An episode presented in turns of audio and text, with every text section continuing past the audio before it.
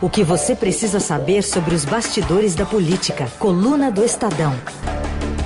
Está aqui já comigo no estúdio em São Paulo, Alberto Bombig. Oi, Bombig. Olá, bom dia. Bom dia. E lá em Brasília está a Mariana Halbert. Oi, Mari. Tudo bom? Oi, bom dia. Tudo bem? Vamos começar com o ministro Sérgio Moro. É, essa pauta, quando tem um presidente como o Bolsonaro à frente, né, Bombig? É dinâmica. Tá, tá suje... É dinâmica. A gente pode combinar uma coisa e falar outra. Só pra você ter uma ideia, é... eu tava falando com o Emanuel, o Emanuel Bonfim, nosso grande Emanuel Bonfim aqui do Eldorado ontem. É. Ele até falou, amanhã de manhã resumo. Falei, ah, você resumiu uma semana desse governo, é uma coisa maluca, né? É uma coisa maluca. Sexta-feira a gente estava aqui fazendo o nosso resumo semanal. E quando terminamos, fomos surpreendidos por aquela história toda do, do Alvin, do nazismo. E aí a Regina Duarte, que foi uma surpresa para todos. E olha, uma semana depois, quase que a Regina Duarte não cabe nesse programa de hoje. É verdade, hein? Então, vamos encaixar é, uma Duarte. semana, cara, a Regina Duarte é... A gente vai já encaixar. Tá quase, já tá quase uma notícia velha, a Regina Duarte. É verdade. Bom, a gente vai começar falando da situação do ministro Moro, que até, até agora, pouco, a própria manchete Estadão diz, Moro pode perder Segurança Pública e Polícia Federal. E há pouco desembarcou lá na Índia o presidente Bolsonaro e ele disse que a chance disso acontecer agora é zero. Mas como agora é agora, né? o agora que eu acabei de falar já não é mais agora. agora. Então como é que fica, Bombig? Não, ontem estava muito forte. A gente encerrou o dia ontem com muito governista tentando colocar água gelada na, na fervura, dizendo: oh, não, olha, foi mais um balão de ensaio, isso não vai acontecer e tal. Eu acho que o Moro sentiu, o Moro, desculpa, o Bolsonaro deve ter sentido um pouco o peso da repercussão. Até a gente fala um pouquinho disso ali no, no, no na nossa coluna de hoje, no Coluna do Estadão. E ele diz o seguinte: o, o, esses governistas reservadamente. O, o, presidente jogou sim essa ideia. Ela foi combinada lá com o secretário de Segurança Pública, mas a reação, a reação está muito. Está muito é, o Moro é muito apaixonada. Ele tem uhum. seguidores fiéis tem uma parcela dos brasileiros que ainda tem ele em alta conta. Está se cristalizando também entre os brasileiros pesquisas aí, as qualitativas indicam uma percepção de que o Moro é uma figura muito leal ao presidente. E aí, nesse sentido, poderia ser quase, vamos, vai, tô, vou usar uma aspa imaginária aqui, uma deslealdade ao Moro tirar o ministério dele. E uh, eu acho que muito por conta dessa reação, o general Heleno ontem foi ao Twitter tentando manter unido esse campo, da, campo conservador da direita, da direita brasileira, né? Dizendo, gente, basicamente resumindo o que o, o general escreveu é, a gente, olha, não vamos brigar porque o, o inimigo ainda é a esquerda. Uhum. E aí vem muita gente dizendo, é, mas então o Bolsonaro tem que parar de brigar, ele que está fazendo tudo isso. Nos comentários também muito forte a defesa do, do ministro Sérgio Moro. Vamos ouvir aqui o que disse o presidente, para a Mari comentar também lá de Brasília. Primeiro, ele falou aqui é, ele disse que o Moro deve ser contra a volta da, do Ministério da Segurança Pública. Pediram para mim a possibilidade de recriar é, o Ministério da Segurança. Isso é estudado, né? Estudado com o Moro, lógico, o Moro deve ser contra, né? Mas é estudado com os demais ministros. É, o Rodrigo Maia é favorável à criação também da, da segurança. A, a, acredito que a, a Comissão de Segurança Pública, como trabalhou no passado, também seja favorável. Ainda temos que ver como é que se comporta esse setor da sociedade para poder melhor decidir. E ele comentou que caso fosse criado aí é, um novo ministério, o Moro ficaria na justiça só. Se for criado, daí ele fica na justiça. Era o que era inicialmente. Tanto é que quando ele foi convidado, não existia ainda essa, essa modulação né, de fundir com o Ministério da Segurança. Pois é, mas agora então, chegando lá à Índia, o presidente Bolsonaro disse que descartou essa possibilidade de desmembrar o, o Ministério e ele declarou que está descartada essa possibilidade. Então, acabou de dizer isso. Mari, como é que está repercutindo tudo isso aí em Brasília, especialmente aí no, no Ministério? O Moro tem ficado quieto ultimamente, né? Pois é, depois da entrevista que ele deu na segunda-feira, né, em que no programa Roda Viva, em que ele foi muito, ele mostrou, demonstrou na prática essa lealdade ao presidente, né, em vários momentos que ele foi instado a dar opinião ou a falar um pouco mais da relação, ele sempre dizia que não ia comentar ou que não ia assim dispor diretamente com o chefe direto dele, né? E, e muitas das análises são nesse sentido, de que uma saída dele nesse momento, ou pelo menos é, um enfraquecimento, né, com esse esvaziamento da pasta, caso ela fosse dividida ali entre a Justiça e a Segurança Pública, poderia até dar mais força ao Moro, justamente nessa análise de que ele estaria sendo, de certa forma, traído ali pelo presidente, né? Então, tem uma análise também de que ele ganha força num cenário desse. Então, eu acho que o presidente fez o que ele faz, costuma fazer sempre, né? Joga a ideia, vê como ela repercute e depois, às vezes no mesmo dia ou no dia seguinte, fala: ah, não era bem isso, não vou fazer. Ele volta atrás constantemente depois de uma repercussão ruim. E o comentário aqui foi esse, né? A repercussão ruim, no caso para o presidente Bolsonaro, é que o Sérgio Moro poderia ganhar força eleitoral numa situação dessa. É, exatamente. Essa, essa relação vai ser muito, muito complicada deles daqui até 2022, né? Vão, vão, a, na longa pista que vai daqui a 22, eles vão ficar batendo espelhinho direto ali, né? Pois é, agora na chegada é, lá ele. Oi, oi, Mari, pode falar. Desculpa. É porque o presidente enxerga ali, de certa forma, um adversário, né? Uhum. É um dos maiores aliados no governo, mas é um dos maiores adversários eleitoralmente, né? E ele sempre fica com essa sombra do Sérgio Moro com ele. É, agora chegando lá a, Nova Delhi, o presidente disse que os números da segurança pública foram positivos no ano passado e ele falou que em time que está ganhando não se mexe. Pois é, então esse é um grande ponto, né? A questão é que também ele, ele é, não está indo mal a segurança com o Moro. Né? O Moro tem, aliás, tem, tem sido muito hábil em, em, usar aquilo que no começo muita gente apontou como problema. Me lembro na montagem dos ministérios, quando entregaram a segurança para ele, bons analistas e bons é, políticos dizendo Ih, é fria, o negócio da segurança não vai dar certo, o Brasil é complicado, é desgaste para o Moro. Ele está revertendo isso. Ele teve inclusive o contrário, né? É, portas fechadas em algumas coisas na justiça, tiraram o COAF dele, o Congresso tirou o COAF dele, Bolsonaro é, andou dando umas, umas cotoveladas dele na questão da Polícia Federal, e aí ele fez do limão, que era a justiça, uma, uma limonada. Os números vêm caindo de, de homicídios dolosos no Brasil, e ele está dando mais transparência a esse mapa da violência, enfim. Óbvio que tem o trabalho dos governadores, os governadores ficam com ciúme quando a gente diz isso, fala, né, mas a segurança pública é, é dos governadores. Sem dúvida. Mas há um, um, pedaço dela que é assim do governo federal, fronteiras, tráfico, narcotráfico, e nesse sentido o Moro, que tem uma experiência por ser juiz, está indo. está apresentando alguns resultados nesse sentido. Então, foi uma ideia, assim, daquelas. É difícil entender como funciona, às vezes, a cabeça do presidente Jair Bolsonaro, né? Bom, e só para situar ainda nisso que vocês estão falando, a Mari falou, você também falou, Bombig, é, além dessa questão dos números, o ministro Moro aqui tem muito apoio mesmo. Eu estou vendo aqui, estou dando uma puxada aqui, no, eu já li algumas opiniões mais cedo. Lógico que tem os ouvintes que são bolsonaristas e tem os ouvintes que não são, mas entre os que são aqui, todo mundo aqui criticando essa. Eu já li várias mensagens todo mundo criticando essa possível saída do Moro da segurança pública. Então, ele tem muito apoio no, na, na, no campo conservador brasileiro, né? E tem uma questão, né? O, próprio general Heleno ontem falou, vamos, vamos nos manter sob a liderança do capitão, porque senão a esquerda volta em, em 23.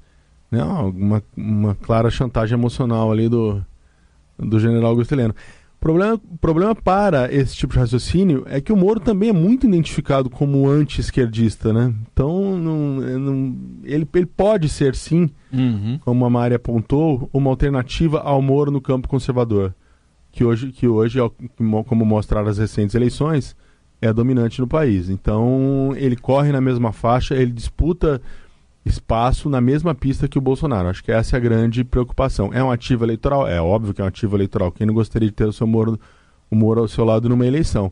Mas pode se transformar num problema se o Moro, em algum momento, é, deixar o governo, ainda como disse a Mari, com essa imagem de que foi traído pelo Bolsonaro e não de que traiu o Bolsonaro.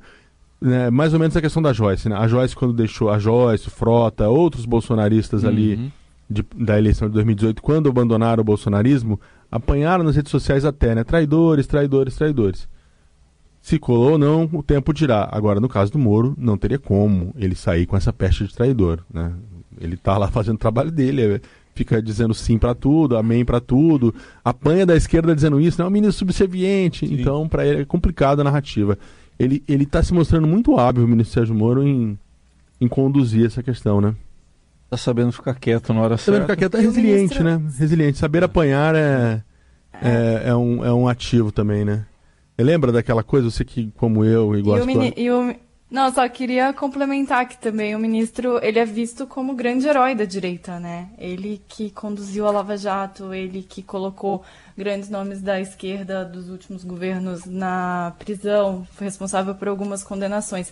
Então, eu acho que grande parte do eleitorado do presidente Bolsonaro está mais ligado ao Sérgio Moro do que ao próprio Bolsonaro, né? Em alguns então, casos, sim, também né? Também é uma parte expressiva, né? Que o presidente poderia perder. É, ele, ele, na verdade, é o grande antagonista do, do, do, Lula é o Moro, né?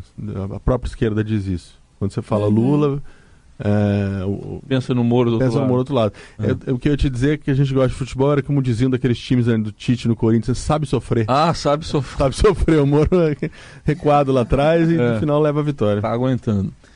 O Bombig, ainda só para projetar Isso. um pouco 2022, tem alguém que não diz nem sim nem não né, lá em Davos, na Suíça. Não né? sim nem não, muito pelo contrário. Né? É o Luciano Huck. Pois é, o Hulk eh, foi para Davos e está tá ficando muito difícil para ele agora é, esconder essa pretensão que começa a ganhar, ganhar, tomar conta da mente dele de ser presidente da República, né?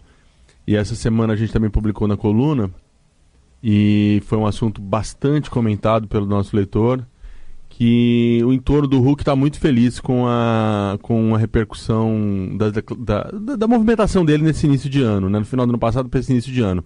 Por quê? Porque o Hulk está apanhando dos dois lados, dos dois extremos, eles dizem. Estava apanhando já do, do da direita.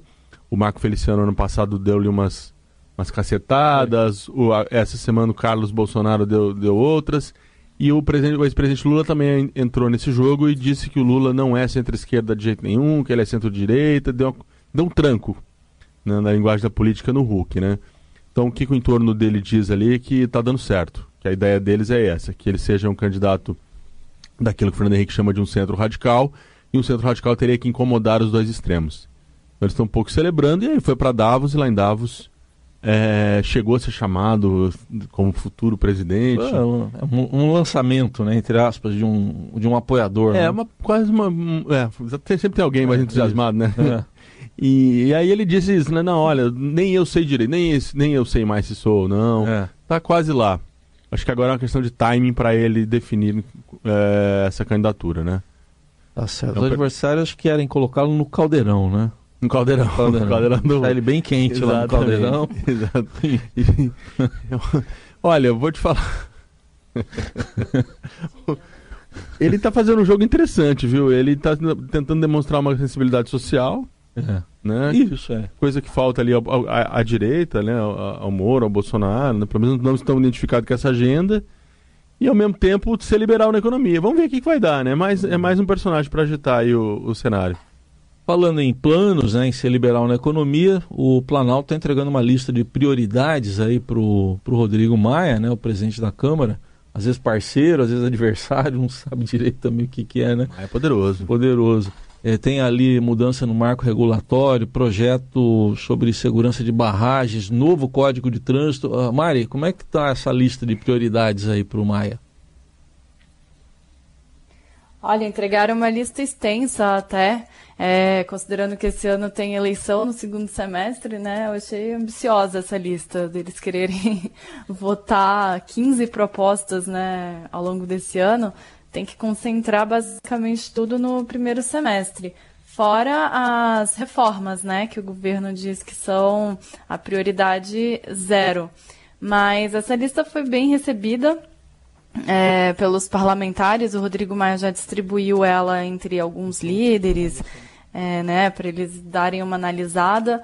Mas ela, ela vai ser melhor discutida mais ao longo da próxima semana e daí em fevereiro, quando os trabalhos voltam de fato e os líderes vão se reunir para realmente definir o que, que eles vão aceitar, o que, que pode ser votado, o que, que não vai passar de jeito nenhum, né?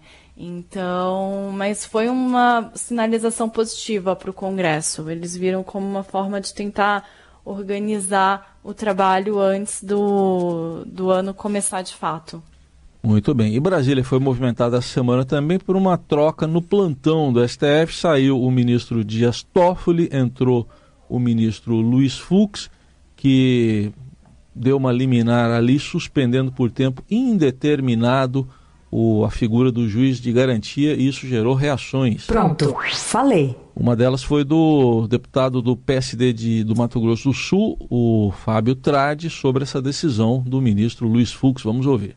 Politicamente, eu achei que foi uma decisão extremamente agressiva do ponto de vista institucional, porque monocrática, não é, individual, e contra uma decisão já tomada pelo presidente da corte e, de certa forma, desprezando as, as decisões políticas da Câmara, do Senado e do Poder Executivo. Por isso, essa agressividade tão é, patente que deixou a todos perplexos. É? Politicamente, vitória do Moro, parcial e derrota do presidente Bolsonaro e do parlamento brasileiro. Pronto, falei. Pois é, Fábio que é um cara importante nessa história da, do, do, do pacote anticrime. Foi um dos grandes articuladores do que a Câmara colocou e, e, e consequentemente, do, da figura do juiz de garantia que foi colocada na Câmara, né? Então a Câmara que vibrou muito no final do ano passado, quando o Bolsonaro não vetou a medida do juiz de garantia, essa semana estava ali lamentando e, e, vamos agora essa volta do Supremo, né? O Supremo vai voltar no ambiente tumultuado. Tumultuado. Né? Tem ministros se declarando publicamente com eh, o Lewandowski, o Marco Aurélio, eh, já é. falando publicamente, né, Mari? E, e, uma questão só rapidinho aqui, Mari, uma questão que se coloca muito importante, estava muito forte no meio jurídico, a gente também registrou na coluna, é, é será que o Fux não está dessa essa liminar não deu uma entre aspas encurtada no mandato do Toffoli, né? Hum. Porque ele é o próximo, né? A grande é questão é que ele é o próximo presidente do, da, do STF, é o Luiz Fux. Então ele já está ali botando, como diria aquele velho é, clichêzão, né? Tá botando as manguinhas de fora, né? Já está mostrando para que lado vai a, a, a, presidência dele no STF. Oi, Mari. Não, pois é, isso irritou um pouco alguns ministros, né? Que estão cobrando que essa questão seja definida logo em plenário para que haja já uma discussão e uma, defini é uma definição permanente do que, que vai prevalecer em relação a, a, esse juiz de garantia, né? E aí o mundo jurídico também continua dividido. Os que lamentaram no início do mês a criação comemoraram essa semana, os que comemoraram lamentaram e no fundo ninguém sabe muito bem ainda é, o que, que vai prevalecer no fim das contas, tá né? Vamos agora para o momento selvagem da coluna do Estadão. Exatamente. O personagem da semana. O presidente Bolsonaro ontem, é... eu, eu, eu prefiro ouvir. Ele falou que o índio é cada vez mais o quê? O índio mudou, tá cada vez mais o índio é um ser humano igual a nós. Então, é, fazer com que o índio cada vez mais se integre à sociedade e seja realmente dono da sua terra indígena. É isso que nós queremos aqui. Um índio descerá de uma estrela colorida, brilhante. De uma estrela que virá numa velocidade estonteante e pousará no coração do hemisfério sul, na América, num claro. Então quer dizer que o índio é cada vez mais um ser humano mesmo. Exatamente. É isso. Depois Foi na live ontem, né, ele falou. Foi na live, tá tendo uma reação tremenda, é, negativa, obviamente. Claro. Estão ameaçando, já tem associações, entidades ameaçando um processo contra o presidente. É, é o, o, índio do Bolsonaro, totalmente diferente do índio do Caetano, né? O Caetano já era muito avançado, é mais avançado até do que, o, mais avançado. do que os seres humanos. Deveria dar uma estrela, né? Ensinar alguma coisa estrela. pra gente. E do Bolsonaro é o contrário. Nós estamos aqui, o índio tá alcançando a gente daqui a pouco. Impávido como Bruce Lee. Exato. Peri aí é índio mesmo. Tranquilo e infalível como Bruce Ah, não, tranquilo é infalível, infalível como, como, Bruce Lee. Lee impávido como Muhammad Ali. Lembrando que. Oi? É, e lembrando que diversas etnias se reuniram essa semana, né? É, quer dizer, na semana passada, para definir uma linha de ação da comunidade indígena como um todo no país. E logo depois desse movimento, o presidente falar isso é complicado, né? Não, é demais, porque assim, ele quis, na verdade, anunciar alguma coisa interessante ali, né? Falar que tinha uma preocupação. Ah, mas nessas horas aí vem o ato falho e, e, e revela a maneira como ele enxerga essa questão, né? Acho que a grande. É, o subtexto da, da história é isso, né? Quando você fala uma coisa dessa, você deixa muito clara a visão que você tem dessa, dessa questão. É complicado, viu? Tá. E janeiro acaba já semana que vem, hein, gente? Apostas da coluna. O que, que dá para apostar aí, Bombig? Então, vamos apostar. A gente quase, ó, tá vendo? Falei que quase ela não ia caber, mas a Regina Duarte, semana que vem, deve aceitar ali o. Até onde a gente imagina, aceitar o cargo de secretária da Cultura, que tem um status de ministério. E Regina que ontem estar apanhando do, no, da, da esquerda na, na, no, no, no Twitter, né? Uhum. Tinha um trend, topic que está na coluna de hoje aqui. É, é, fazendo referência a um personagem dela. Uhum. Enfim, mas essa, a nossa aposta é que ela, que ela semana que vem aceite e, e aí vamos ver o que será o Ministério, o Ministério, a Secretaria da Cultura sobre Regina Duarte. É, deve mudar, não deve mudar muita coisa não. Ela é alvo de memes também, né? Além disso tem os memes. Eu, um que eu vi famoso que alguém dizendo que não confia nela desde que ela trocou os bebês lá na novela. É.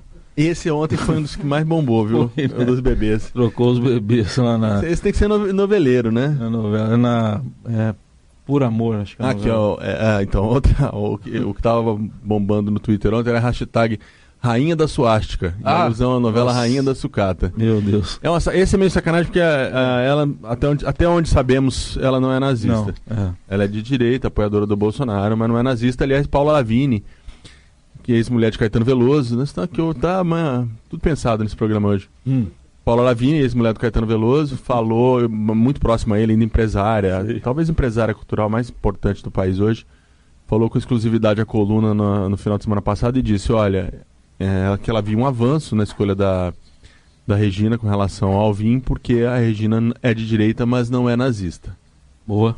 Uma boa análise, né? Uma boa leitura. E o Planalto comemorou, viu, essa, essa declaração da Paula Lavigne, porque quem terminou, quem terminou o final de semana é. com uma pecha de, de, de, nazista, aquilo foi um, foi. um absurdo, né? Absurdo. Um, um, dos episódios mais lamentáveis é. né, da política brasileira. Tem um avanço aí com a, com a Regina. E a sua aposta, Mari? A minha aposta são os acordos que o presidente deve anunciar depois da ali mais para o fim da visita dele à Índia.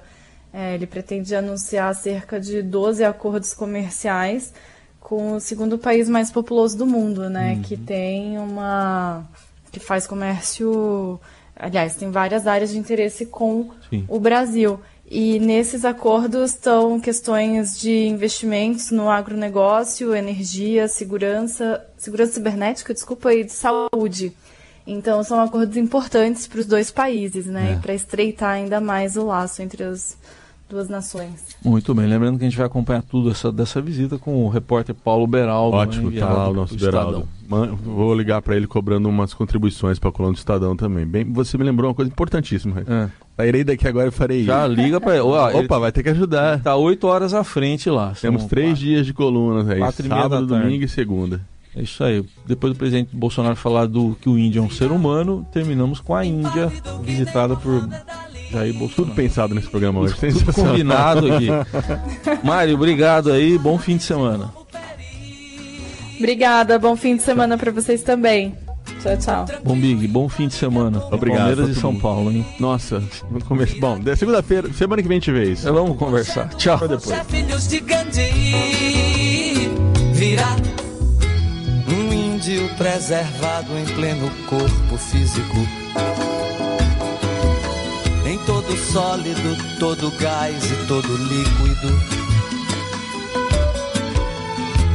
Átomos, palavras, alma, cor, em gesto, em cheiro, em sombra, em luz, em soma